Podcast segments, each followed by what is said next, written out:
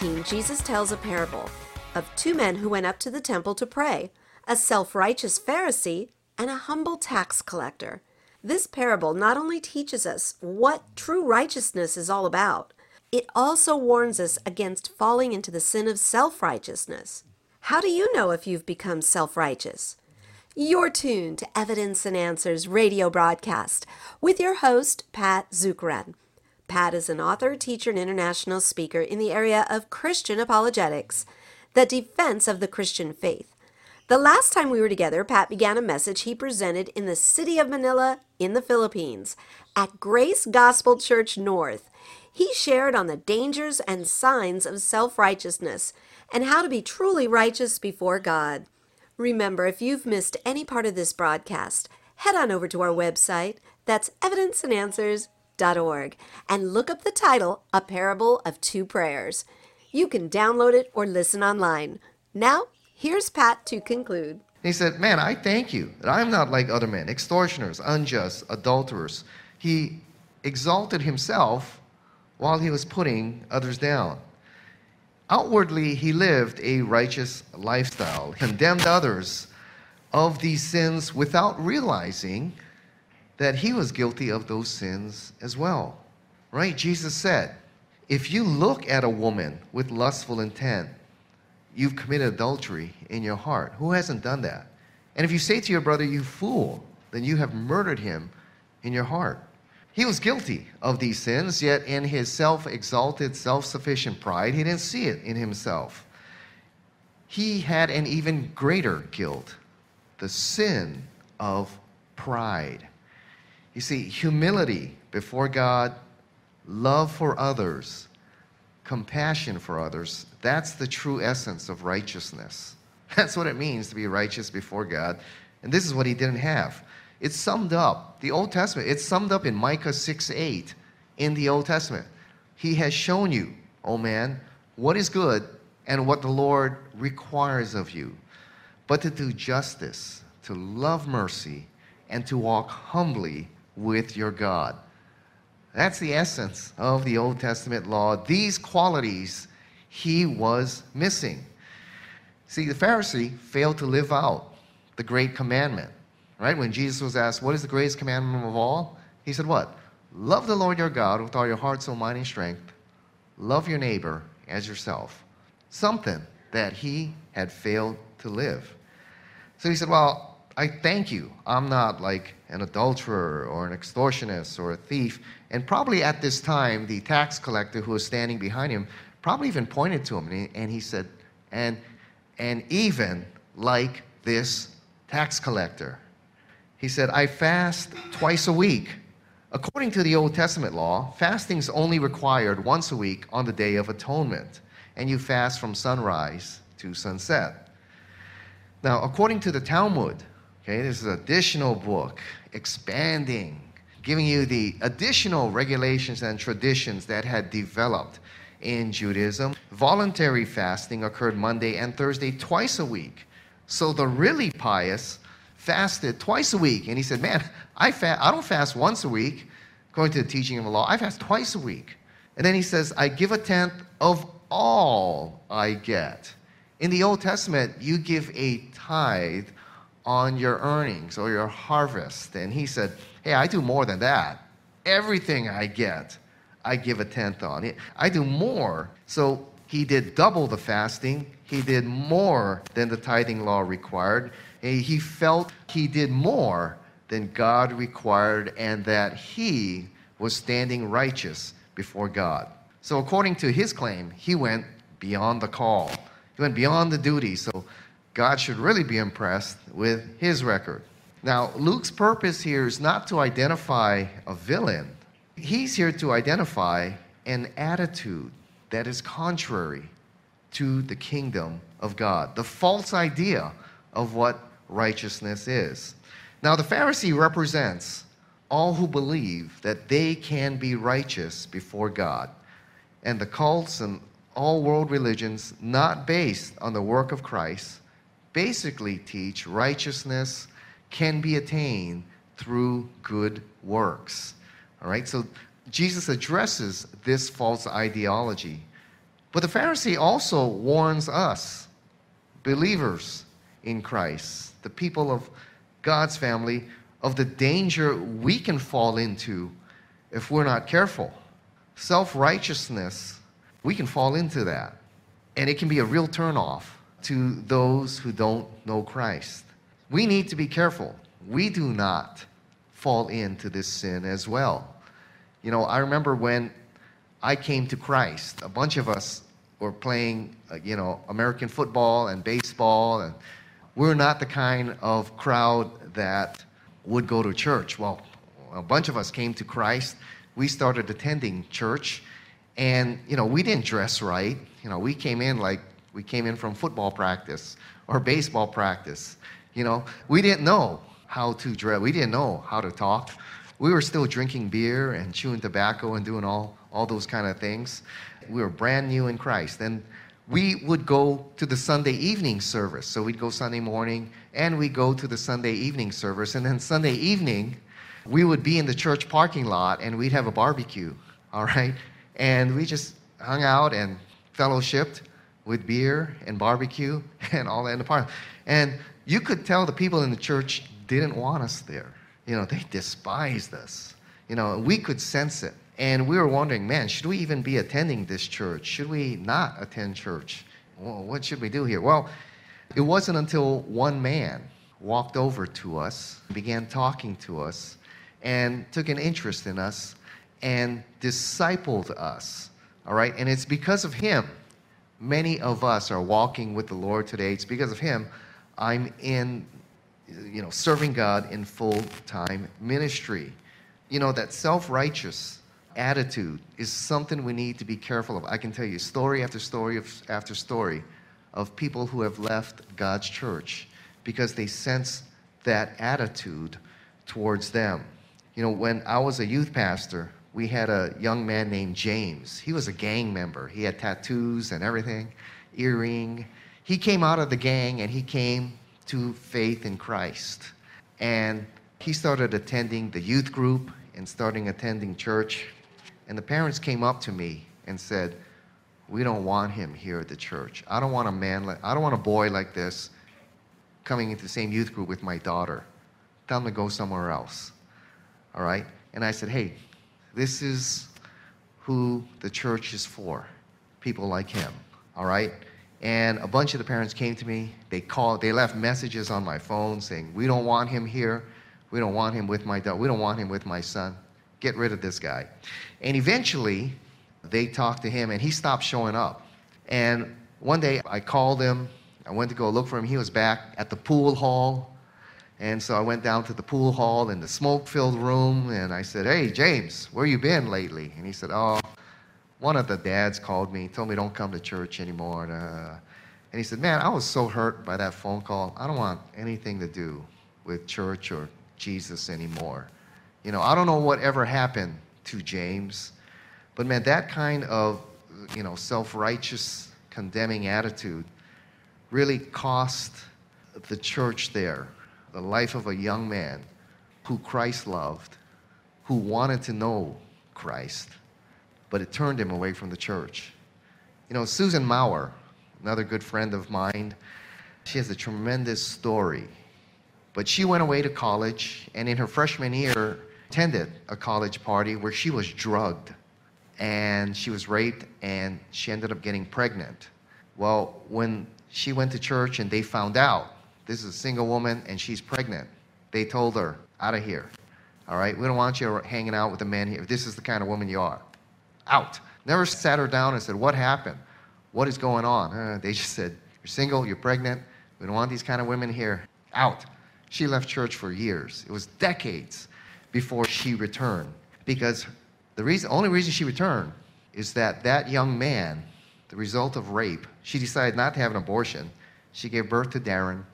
Darren came to faith in Christ in college and led his mother to Christ. And it's about 25 years later that she finally returned to the church. See, legalism, self righteousness kills. We need to be careful we don't fall into that trap. Now, your life application is this know the signs when you've fallen in to self righteousness. Here's some signs you may have fallen into that attitude. You become self righteous when you repel others. People don't like being around you, all right? I know a guy, I believe he's a brother in the Lord, but he goes from church to church to church because each church, it's hard to be around him. And he came to our fellowship and he's lived in Hawaii all his life and he doesn't have any friends. So I thought, this is really weird.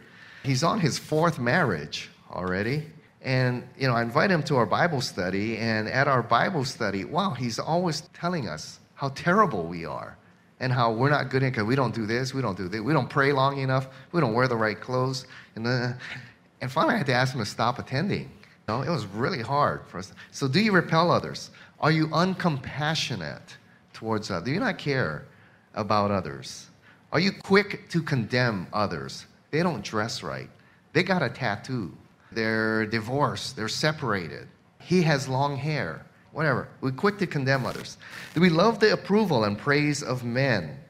Are we quick to reject correction? Do we have a legalistic mindset when people don't dress right, when they don't have the right haircut? We're quick to judge. We constantly comparing ourselves with others, and are we hostile to grace? Okay? Do we not want to extend grace to others? Think about that. Reflect on that today. Maybe you've fallen in to self righteousness, something we need to be careful of. Now, in contrast to the self righteous Pharisee, Jesus introduces us to the tax collector. He says, But the tax collector, standing far off, probably meaning he was standing in the back of the temple, probably not even in the temple, maybe in the outer court, would not even lift his eyes up to heaven, but beat his breast, saying, God, be merciful to me, a sinner. Now, tax collectors were hired by the Romans to collect taxes from their fellow Jews. And the Romans gave them a quota to meet. All right, now nobody knew what the quota was except the tax collector. And anything over that amount was theirs to keep. And many tax collectors charged more okay, than their quota. They were able then to gain a lot of income. That's why some of the tax collectors were some of the wealthiest in the community. And this is why that they were so despised by their fellow Jews. And it says here this tax collector stood at a distance. He didn't even see himself as worthy to stand close to the sanctuary. Perhaps he stood at the outer edges. Maybe at the court of the Gentiles. And he said he would not even look up to heaven, he beat his breast. This is a sign of sorrow, a demonstration of humility and sorrow over sin. And his prayer was very brief, and it was this God, have mercy on me, a sinner. You see, the tax collector sought God's mercy. He did not parade his own righteousness. His prayer was a confession of sin and a plea for mercy. And Jesus says this prayer is what reflects the attitude of the kingdom humility and a sincere desire to follow God and turn from sin. Jesus said in Matthew 5 in the Sermon on the Mount, Blessed are the poor in spirit, for theirs is the kingdom of heaven. Blessed are those who mourn, who mourn over sin, okay, who are repentant over their sin, for they shall be comforted. This is what God is looking for a sincere heart, a, a turning to God, saying, God, I can't do it on my own. On my own, I am not righteous. I need you. This is the attitude that brings men and women to right standing with God. This is what righteousness looks like, God says. Right? Think about it. If things go wrong in a friendship, it's a sincere and humble attitude that's required to bring the fellowship back together. All right? You know, I remember there was a Christian leader who denounced me publicly as a false teacher. And it was a false accusation that he had made. All right? And it wasn't just once, it went on for weeks. All right? And I finally went up to him and I said, Hey, brother, this is a false accusation that you have leveled on me. All right? I don't appreciate it. You need to cut it out. And he said, I never said anything. What did I say? And I said, Oh, come on. It's on record. All right? I don't need to go back and play all these podcasts. He goes, Oh, I never said anything. I said, Yeah, you never mentioned my name, but everybody knows who you're talking about. A Christian apologist, graduate degrees, and author. I'm the only guy in church that fits that description. And he goes, Oh, brother, I didn't say anything. I said, Yeah, you did. And, so we're going, and he finally looked at me and said, Okay, brother, I'm sorry you misunderstood everything. And I said, You're just throwing it back on me. And he said, Brother, you know what your problem is? You don't forgive. That's your problem. And I'm sorry you misunderstood everything. Okay, he threw it right back on me. And I said, Okay, buddy, I forgive you, but I said, reconciliation, you're going to have to humble yourself and apologize. You're pretending you don't know, you're throwing it all. I said, That's not sincere at all. There's no sincerity with you here, okay? So he's forgiven. The reconciliation is not there. There's another brother. I remember he told us, You have to improve your website, and this is what you have to do. And I said, Okay. And we paid $5,000 for the service and for him to improve our website. That's what, 30,000 pesos that I paid. It never got done. Never got done. We were gone uh, $5,000, about 30,000 pesos, gone. I was mad at him for about two years. I stayed upset at Brad, all right? Whenever I heard his name or saw him, I'd be like, oh, you know. You know, not long ago, last month, he called me after two years and he said, hey, Pat, can we get together? I said, oh, you want to get together? Okay. And so I talked to my wife and I said, all right. She said, what are you going to say? And I said, here's what I'm going to say. You cost us this much money. Yeah. I had it every, and she goes, well, what do you think he's going to say? I said, he's going to argue with me. And this is what I'm going to say when he responds back to me. Uh, I was ready for a showdown. And so the next day came breakfast, and I was walking down the street to the rush to the cafe, and I saw him coming up, and I said, I'm ready. I had my guns loaded, and I was going to let him have it. And we sat down and we said, Hello, how's your wife? And we talked a little bit. And then he looked at me and he said, Pat, I want to apologize. All right? I let you all down. I'm sorry. I hope you can forgive me. And there I realized, you know what? I was the self righteous one. And it was because of his humility and sincerity. I said, Don't worry about it. I said, It's just money. All right? The relationship is more important than that. Fellowship and a relationship is restored. Why? Because humility, sincerity, turning from sin. That's what God requires of us. All right? A desire to know Him, a desire to follow Him, and a true repentant heart that is sincere when confessing sin, turning from sin, and seeking His forgiveness. Our application then is this remember, true righteousness is, is what's in the heart. Man looks on the outside, God looks at the heart. True righteousness is attitude, it's what's in the heart. You can't fool God who sees the heart. And Jesus concluded with these words, and his conclusion may have just absolutely stunned the audience. He says, I tell you, this man, the tax collector, all right, not the Pharisee, not the pastor, all right, not the Bible teacher, the tax collector. He said, This man went down to his house justified rather than the other. For everyone who exalts himself will be humbled, but the one who humbles himself will be exalted. Two men went up to the temple to pray, but only one of them really prayed. And Jesus said, It's the tax collector who's justified, means made right with God. The tax collector returned home with a new relationship with God. You see, one's position in, it's not about one's position in society, it's the position of the heart. That means everything. And Jesus wasn't really focusing on their prayers here. That was, it's not really the focus of this parable. But it was the heart and the attitude. That's what God is concerned about. God knows the difference between a false display of godliness and a true heart for God. The tax collector gained a new heart of righteousness given to him by grace because he humbled himself and was truly sorry for his sin.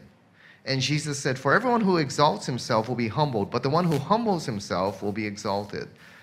This is the principle that God honors humility. In proclaiming his own righteousness, the Pharisee rejected the possibility of receiving God's grace. Pride, self righteousness is what keeps people out of the kingdom. See, true humility is not to think lowly of yourself. I'm undeserving. I'm nothing. I am garbage. No, it's to think rightly and to think truthfully about yourself as God's word declares. Everyone who comes to Christ, who is going to be a part of the kingdom of God, must humble themselves and get right with God. And disciples of Christ must beware of this kind of pride. Now, I uh, was able to fellowship with a brother from Australia there at Word of Life, the other guest teacher. They, he's going on 50 years of marriage now. And I asked him, I said, 50 years of marriage, what's the key? What's the key to a good marriage? And he said, You have to know the seven most important words in a marriage. You want to know what they are? Seven most important words I am sorry. Will you forgive me? All right? He said, Pat, you're going to learn how to humble yourself and say this often and mean it. When you can steer clear of self righteousness and remain humble, he said, you're going to have a long, lasting, and wonderful marriage. Well, how do we develop this quality of humility that's so difficult, so contrary to the world? Here are some things that my friends and I put together to help us develop this character of humility, which can often easily be lost. First, develop humility by serving others. By serving others. That's the Spirit of Christ, isn't it? Who washed the disciples' feet. Thank God often and always. See, there's two characteristics of being humble. You recognize everything you have, including your success, all comes from God. And second, putting others before yourself. Third, confess your sins regularly to God. Self examine yourself and realize you get an honest picture of yourself when you examine yourself and confess your sins regularly to God. Have a sense of humor. Okay? Be able to laugh at yourself. And finally, learn to listen to others. Well, there's nothing as repulsive as a proud, self righteous person who looks down on others who do not meet their false standards. Let that not be the trademark of you and I, nor the trademark of this church. On the other hand, there's nothing more attractive than people who love God and walk in humility. And let's pray that this is the hallmark of this church and all the disciples of Christ. Let's pray together.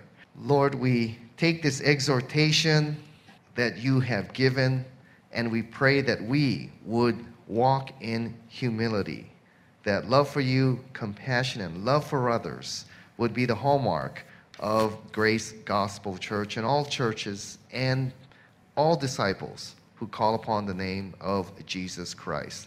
Help us to be the truly righteous people who walk humbly with you, Lord. And we pray this for each one in Jesus' name. Amen.